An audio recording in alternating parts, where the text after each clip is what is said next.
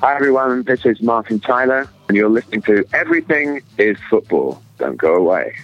Hello, everyone. My name is Mark Geschwin, and welcome to another EIF podcast. And today I am joined by a nice crew. We've got Goal.com's Peter McVitie. We've got Priya Ramesh, who writes for all sorts of websites on Dutch football. I can't even list them all. And we've got our editor in chief and our resident Dortmund fan, Nick Hawkins.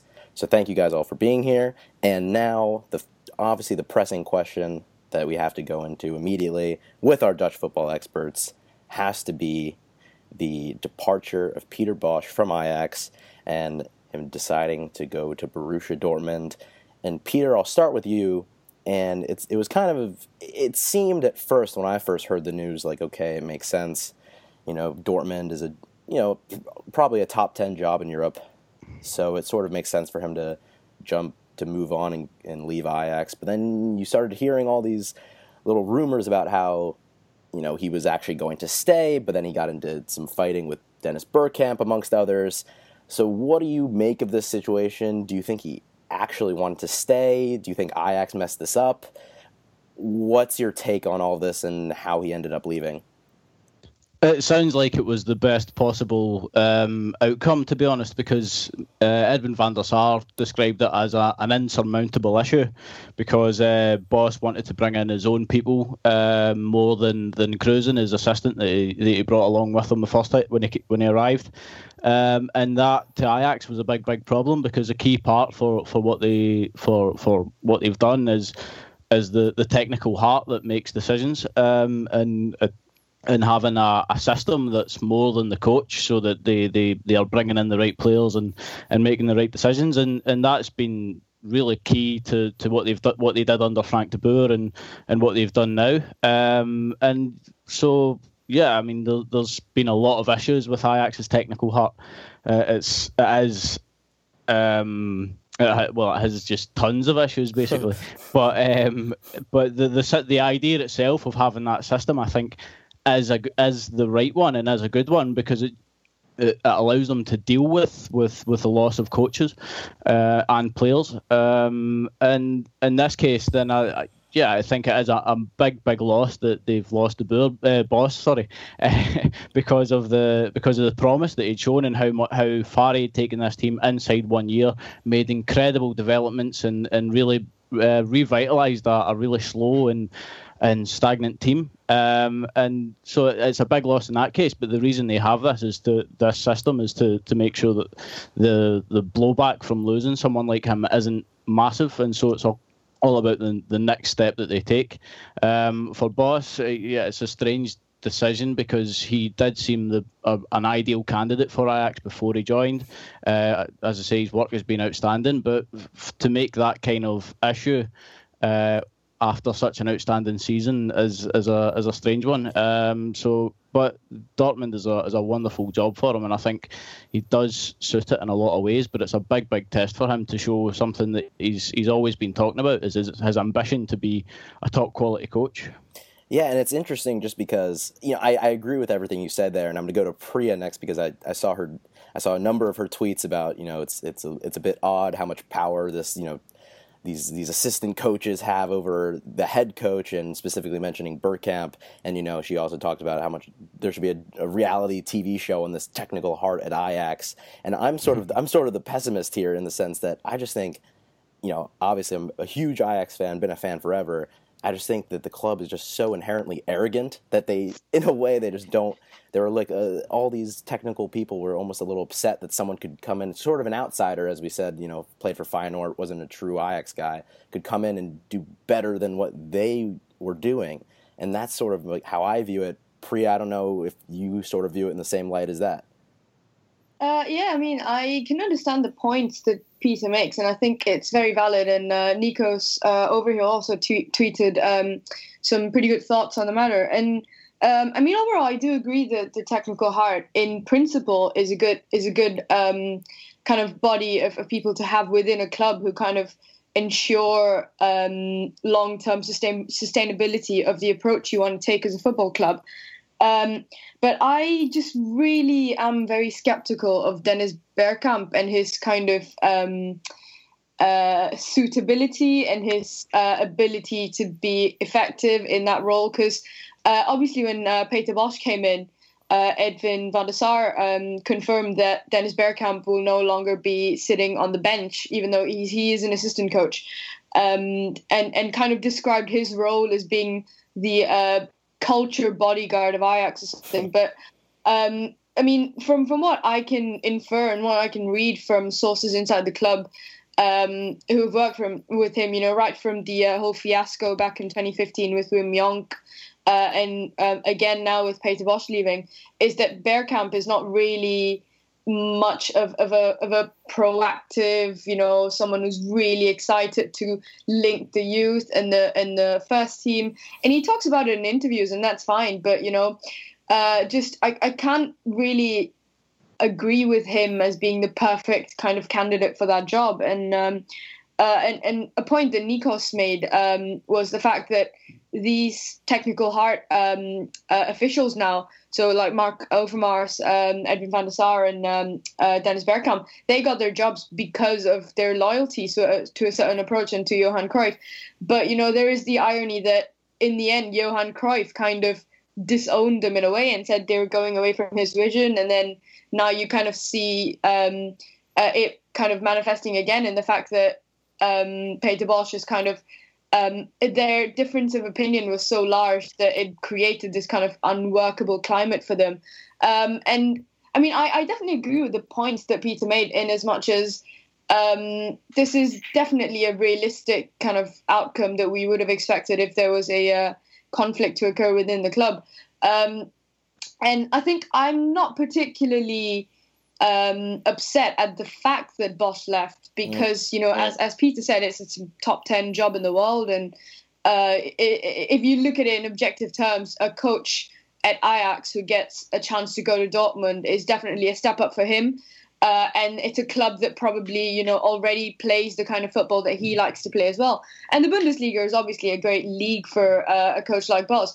So objectively speaking, I, th- I, think it's it makes perfect sense as a move. It's just the way in which the exit was kind of uh, manicured in a way, and, and the way it, it kind of happened was just a bit unfortunate because just weeks before uh, the whole thing happened, Peter Bosz was actually, you know, talking about how excited he was uh, to keep working with Ajax and looking forward to next season. And just the, the kind of abrupt, bitter nature of the exit just seemed left it a bit uh, left like a bit of a sour taste in the mouth. If, if yeah. Yeah, I mean, I completely agree, and it just it, it, it feel is exactly as you said. When I when I first heard the news, you completely understand it. It's I was speaking about it with other people. It's a natural step up. It's almost a perfect fit for him. He gets as young of a squad with just more talented players, more budget, etc but then you just all these things that just keep kept coming out about it. I mean, they released, as you were just talking about, they were saying a, he didn't exactly try and promote players from the youth team into the first team. I mean, what, what kind of what kind of excuse is that when he's just been playing? Or you just had the youngest lineup in Eredivisie history. I mean, regardless of whether or not every single one of those is an academy player or not, that's still playing the youth as is the Ajax way. So a- another thing that that comes to my mind is almost it almost feels like a, a like um, like a cover up in a way that Ajax didn't want to admit. It, again, it comes back to the arrogance. I always say Barcelona and Ajax, coming from their Johan Cruyff, you know, er, uh, lineage, are the two most arrogant clubs in football for me, and it's either their their way is always the right way, and it just it just reeks of this. They were upset that this outsider could come in and do as good of a job because I don't know about you guys, and this is the point where I'm going to come to next and ask you guys is that for me, this is the best Ajax have played, arguably really since like 2003 when they made the quarterfinals of the Champions League, and to just completely ditch that for again sort of arrogant reasons and little petty fights just mm-hmm. seems ridiculous to me, and almost you know if this guy has done such a good job, which everyone completely agrees that he has, even though he didn't win the Eredivisie or the Europa League. Almost give him a little bit of freedom. It's okay, Bergkamp. Take a take a take a take a step back and just say, okay, we'll give you a little bit more freedom. Like, do you? Again, that is something I would have done. Is that how you see it, Peter?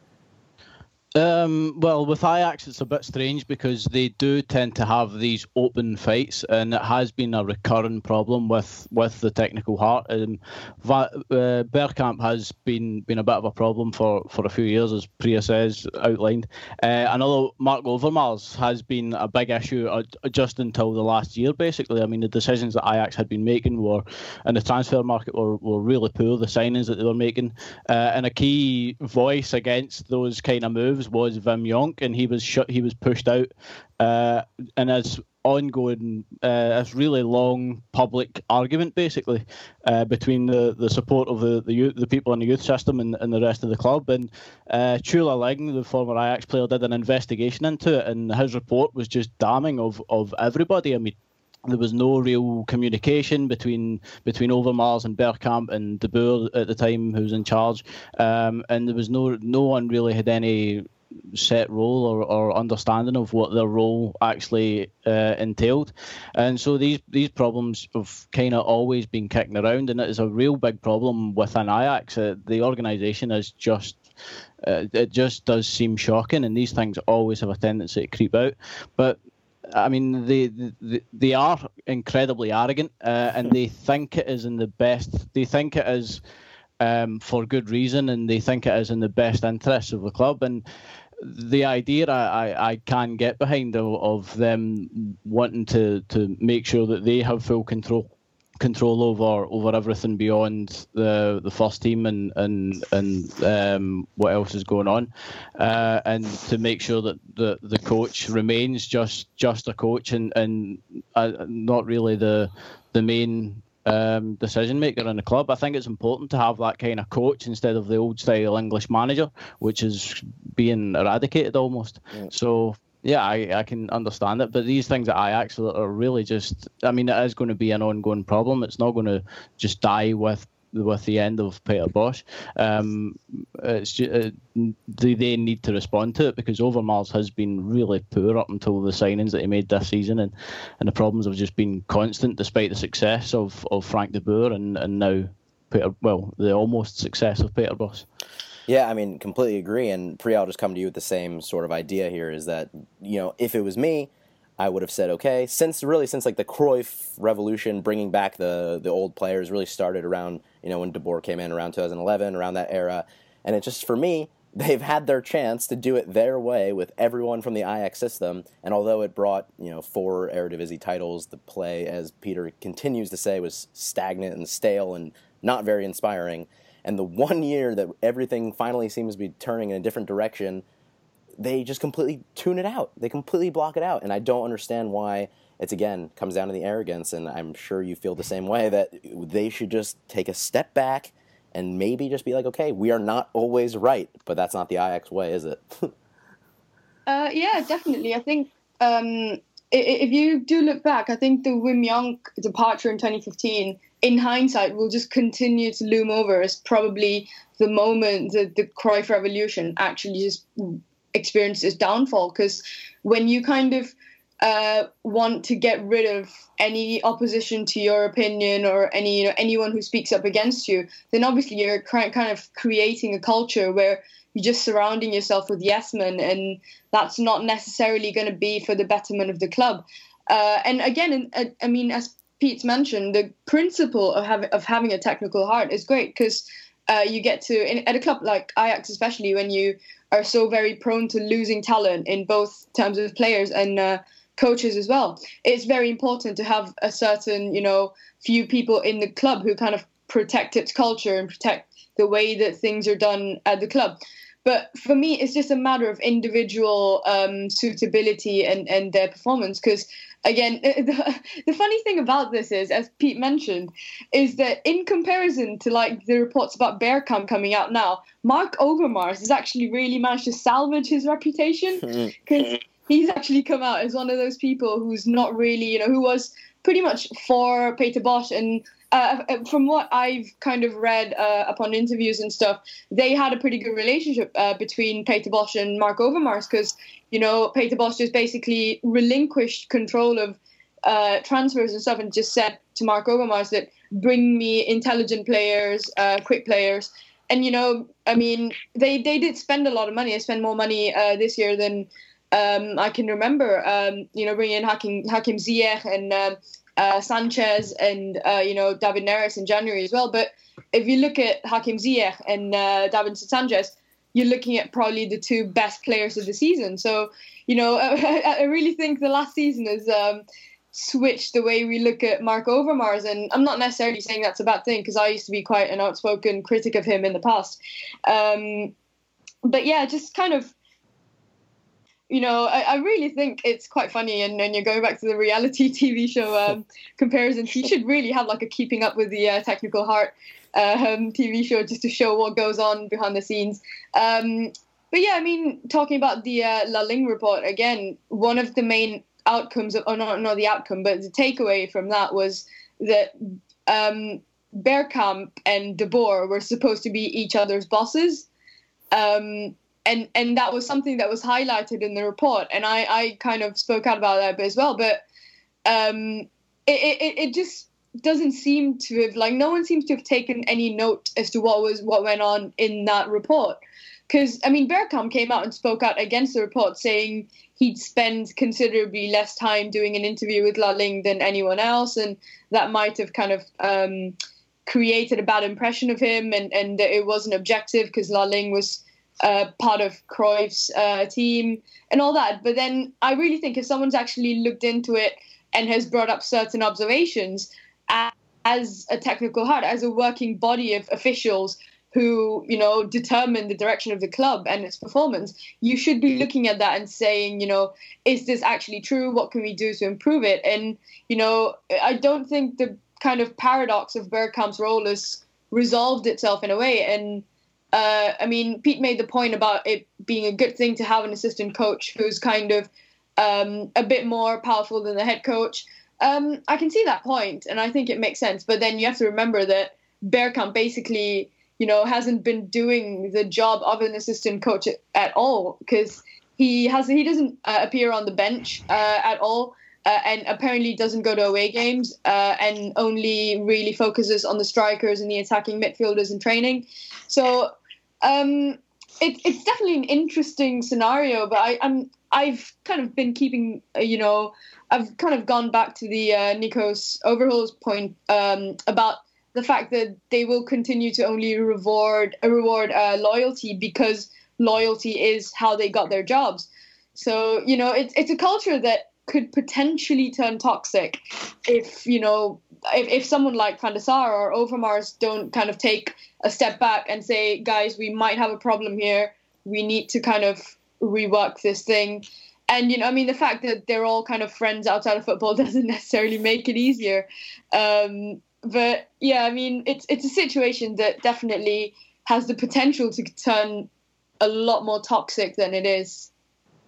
Yeah, I think so. And but the strange thing for Bosz is that he's going from this system that he doesn't seem to have liked to one at Borussia Dortmund where it's more efficient and actually works better. I mean, it was this kind of they have a, a similar uh, power spread really uh, in theirs, in which is, has allowed them to, to recover from the loss of, of Jurgen Klopp and, and several players, and, and led to Thomas Tuchel, and has now led to to Bosz because they have that profile of, of what they want from a coach and and what kind of style. And the strange thing is that they're probably not going to be more lenient towards that uh, as Ajax were, which makes it. I think there's also a problem uh, a, well, a potential issue in the future on, on that side as well, which I find quite um, strange. I don't I don't see why he thinks it's going he's going it's going to be a completely different idea um, in in Dortmund. Yeah, and I find it a little interesting, and this is where I'm going to bring Hawkins in.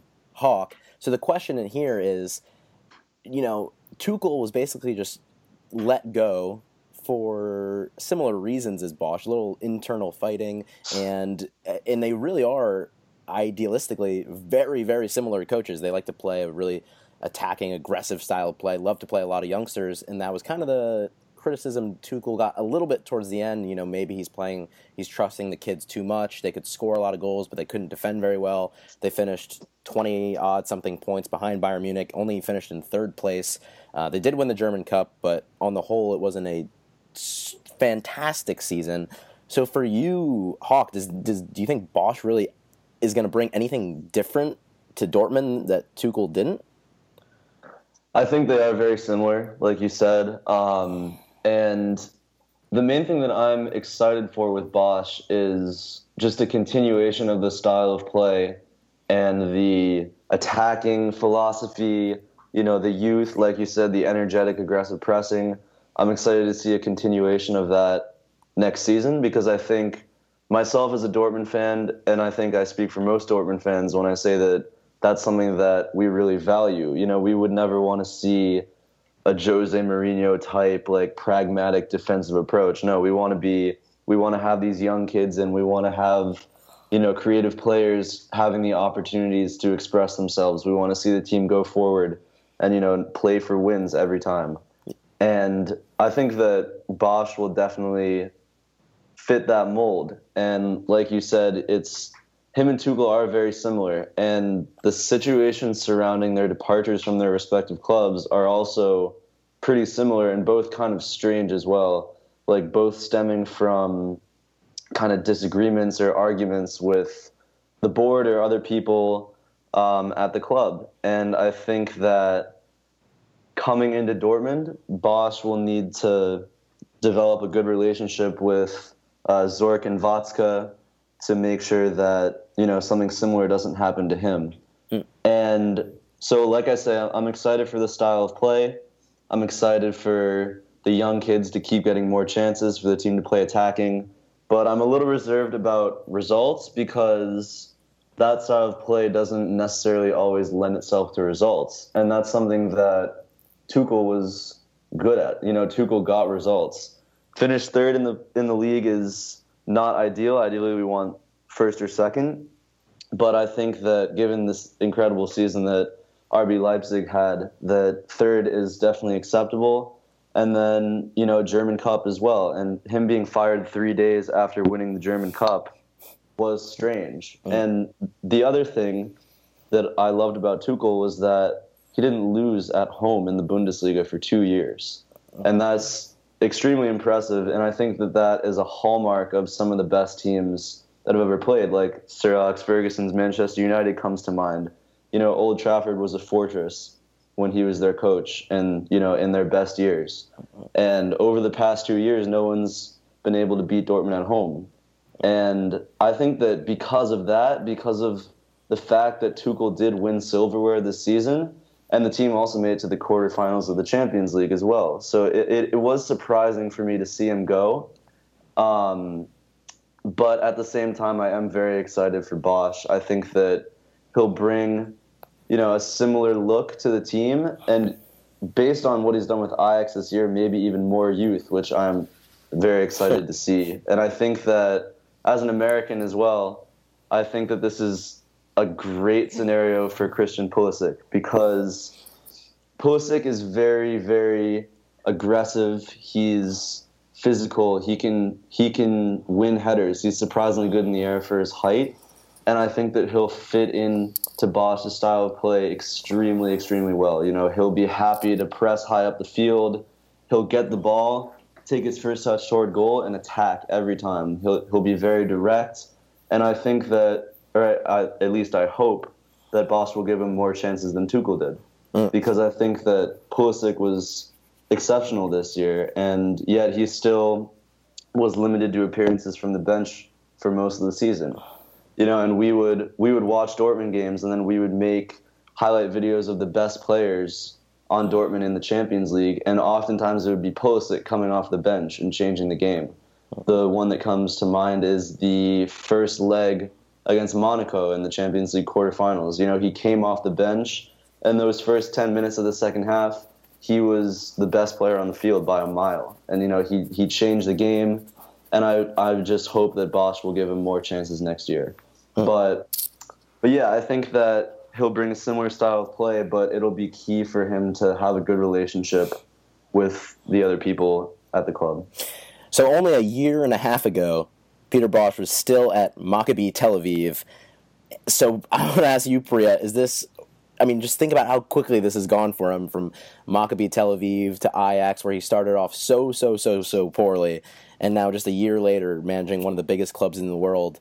Do you rate him this highly as a manager? I certainly do. I know Hakim Ziyech does, who said that he was the best manager he's ever had. Do you think that this is a perfect fit for him, and he could actually sort of launch himself into the one of the you know one of the top coaches in the world discussion? I think it's I think it's worth noting that actually around 18 to 19 months ago he was still at Vitesse, oh, yeah. if I'm not wrong, because it was only um, in January 20, 2016 that he uh, moved to uh, Israel for, for Maccabi Tel Aviv. Uh, and then, you know, Jordi Cruyff, who's uh, the technical director there, actually had a clause inserted uh, into his contract saying if Ajax ever approached that he'd be allowed to go because he kind of he kind of preempted that you know Bosz might be on the list if Frank de Boer was to leave, uh, and you know six months later he was at Ajax and then now a year later is at Dortmund. So it's definitely been a very kind of steep progression for uh, for him in the last uh, eighteen months. Um, I think it's it's it's hard to kind of gauge where his ceiling may lie as a coach um, just because I think he is more of the type of coach that doesn't focus on results as much as on just his ideology. Um, he is is kind of you know in, a way you can see where the Cruyffian uh, influence comes in, in as much as you know um, the the playing style is his victory, uh, and you know results will follow uh, that according to him. Um, and I, I can understand what uh, what concerns um, Nick may have with him taking over Dortmund because um, his Ajax uh, tenure didn't get off to the best of starts. Uh, they lost at home to Willem II, and then before that, lost um, away against uh, Rostov in Russia. Um, and and you know the first few months were definitely a bit wobbly before they kind of got their uh, momentum going and went on a, a 20 game unbeaten streak or something. Um, and I think one of the um, criticisms that's levied against him is that he is a bit too stubborn in his tactics sometimes. Uh, which was definitely something that you know emerged uh, after the Europa League final, and everyone saying you know he d- didn't have a plan B. was was very you know uh, naive in his implementation of his tactics. Um, but I mean, the kind of you know opinion I formed about his playing style is that um, for Peter Bosz's team, the line between um, his plan A being a success and failure is a very thin line, and it's very contingent on um, um, um you know players turning up on the day and such. And then you can also um, say that he didn't really have the resources at Ajax to form a uh, viable plan B to counter, you know, a, a tight setup like Manchester United's. Um, so I think definitely one of the challenges he'll have uh, moving on to Dortmund would be how does he kind of make those small tweaks in his playing system now and then to uh, you know negate the possibility of, of being criticized for being too stubborn or rigid in his in his expectation of his team and not wanting to change stuff up uh, when you know depending on his opponents. Um, and also just you know the fact that uh, he's going to be playing in the Champions League now, and and you know uh, you'll face a plethora of different teams there with their own different styles, um, and it'll be interesting to see whether he still sticks to his guns and continues to to play the way he wants, or whether he kind of becomes a bit more flexible um, in terms of how he um, sets up his team. Uh, but I mean, coming back to Pulisic, um, I, I, that's one of the things I'm really excited for his Dortmund team because they've just got so much young talent and you know, I, I really, really like uh, Ousmane Dembele, um, yeah. and with with both of them, and then uh, I know uh, Weigl's injured right, right now, but uh, him, you know, um, they've got they've got a lot of really talented youth. They've got some uh, some like Larsen coming up through the youth as well, uh, and probably you know will make this step in the next few years or maybe the next season. Um, and that's something that Peter Bosz is probably a really good fit for because uh, beyond a certain point, he doesn't really care about your age or what your experience is. He, as if you're performing good and you're and you're kind of the player that fits his style, he will bring you into the team. Um, we saw it with Kasper Dolberg because um, Bertrand Traore was supposed to be the big Arek Milik replacement, but you know, um, Traore didn't really have his uh, shooting boots on at the start. So um, Kasper Dolberg, but Dolberg was performing well, and you know he gave him the starting striker role and, and never really looked back since then. Uh, you can also think of you know uh, Justin Kluivert, um, uh, Matthijs de Ligt, um, but also you know someone like Daley Sinkgraven who'd kind of been floundering on the uh, sidelines for a year or so at Ajax, um, and you know it, it seemed like they way too many attacking midfielders and uh, Wim Jonk was actually very opposed to the Sinkgraven signing because they didn't really need an attacking midfielder. Um, but yeah, and Peter Bosz came in, saw that he had potential as a passer, and made him develop defensive skills to play left back. And that, that was something that really, you know, epitomized the approach that Peter Bosz takes to um, his team selection. In as much as you know, if you're a good passer and you understand his requirements of a player in his team, uh, he doesn't really care much for your prior experience or your age. Um, and yeah, I'm looking forward to seeing more of the same at Dortmund.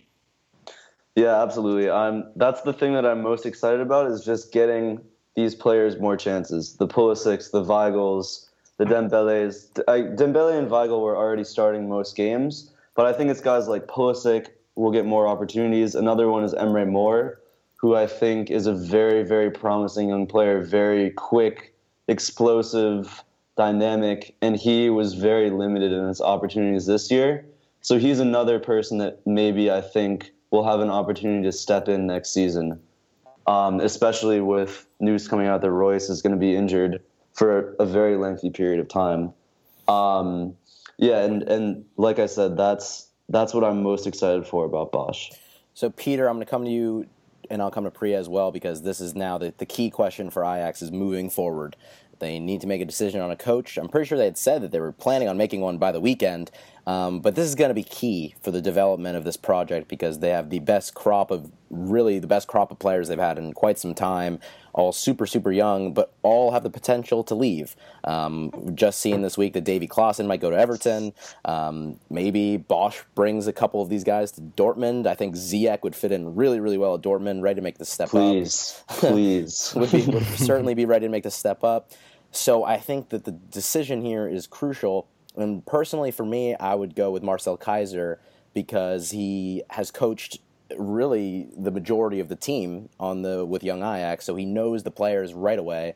Um, the only ones he won't have managed at some point were pretty much going to be like Viergever, Veltman, Schöne, Sanchez, Ziyech, really just some of the newer or older guys. But everyone else is super young and has had stints on young Ajax, Dolberg, Kluivert, De Ligt, De Jong, Nouri. All these guys have had stints under him, and they all seem to like him. He's just had a superb season.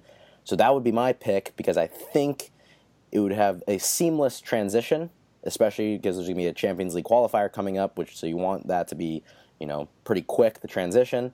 Do you see it the same way, or do you think they should come in another route? I saw Laudrup has been linked. Jaap Stam, please no, but he's been linked. what do you What do you think?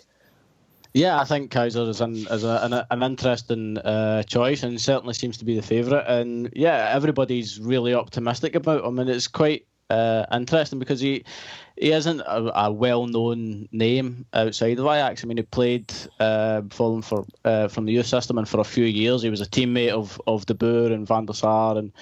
Uh, uh, uh no, sorry. Yeah, De Boer and um, Bergkamp and stuff, and they've always been well sold on him, and everybody around Ajax seems to be quite optimistic about him. And well, he finished second with young Ajax in the in the second tier. Uh, got some really wonderful stuff out of uh, Abdelhak Nouri, who everybody's really excited about, and Frenkie De Jong, another one who they got from Willem who everybody's really excited about as well. Um, and yeah, I think to, to carry on everything and, and, and to, to just carry on the, the spirit of this season, I think it is a, um, a good one to kind of maintain the, the, the spirit and the and the team. I don't really see any big departures coming beyond Klaassen and, and Veltman. Um, I think those those two have deserved a move uh, and probably will go this this summer. Uh, and I think they can they can deal with that because, well, as Priya said, they they have a plethora of midfielders. Uh, Nouri's pushing through now, um, and and Veltman, well, it might be a difficult one to replace. I don't know what they'll do with, with if they let Kenny Tete go, despite not um, playing all season or or Riedewald. So uh, there are a few problems to tie up, but Um, if they can hold on to Sanchez amid the interest from Barcelona, uh, then I don't really see too many big problems. They've only had Ziyech for one year, uh, and he seems to be quite happy there. So, but he is definitely ready to move on. He has been before he joined Ajax. I I think um, Ziyech probably uh, has in mind that he wants to win the Eredivisie before he leaves, maybe. So um, uh, he's you know pretty much set on to stay unless you know a club comes in with with a huge amount of money, uh, at which point I think Overmars will definitely have his head turned. Uh, I think Klaassen uh, and Veltman are definitely expected anyway. Um, um, I think Klaassen, the, the, departure will be relatively less impactful because um, you have uh, Donny van der Beek or you know Frenkie De Jong who can kind of seamlessly slot into midfield um, and and and kind of take up that role. And even if you think about Lasse Schöne not being a starter next year, uh, you you could ideally have you know a midfield of uh, of uh, Van der Beek and and Nouri and Ziyech, or you know uh, De Jong and Ziyech, uh, and that will still be very interesting to watch. Um, but I, I, I agree with Pete that it's going to be a sticky situation at right back. Um, if you consider the fact that Kenny Tete um, was, you know, essentially a, um, told everyone that he's going to leave before uh, the Euro- the Europa League final, I think. And Overmars, uh, I think after the Schalke game, uh, mentioned that there's you know very little chance that he's going to stay. Uh, I'm not sure how the departure of Peter Bosz is going to change that because um, now he may see that if you know Veltman leaves and obviously Bosz is gone, so Tete might have a chance of being a starter at Ajax. Um, so I'm not sure if that necessarily changes his situation or might be a factor. Uh, bearing in mind his agent is uh, Mino Raiola, so um, if there if there is a move, you know he's, he's not going to be a, a, terrible move for him. Um, Veltman actually uh, has been a subject of quite some interest from Tottenham Hotspur, if I'm not wrong. Uh, and there are actually quite a few people in my mentions um, wondering if if he'd uh, move to Dortmund and he'd be one of the people Bosz uh, brings over. Um, I, I, can see it happening to be honest, because you know uh, Dortmund is probably a step up for Veltman as well, um, and and probably you know might the Bundesliga might suit him better than the Premier League. Um, but yeah, um, apart from the Tete and Veltman situation, but I hear good things about uh, Zeefuik coming up um, from the academy as well. Um, and yeah, and, and I completely agree, agree with what Pete said in terms of they've got a good crop of um, players now who will give them a bit of sustainability going into next season. Uh, and you know, the choice of Keizer, I think, is um, again, I, I, really agree with what you guys are saying because the uh, Champions League qualifiers aren't far away, and one of the issues from last season was that the uh, players weren't used quickly enough to Bosz's playing system.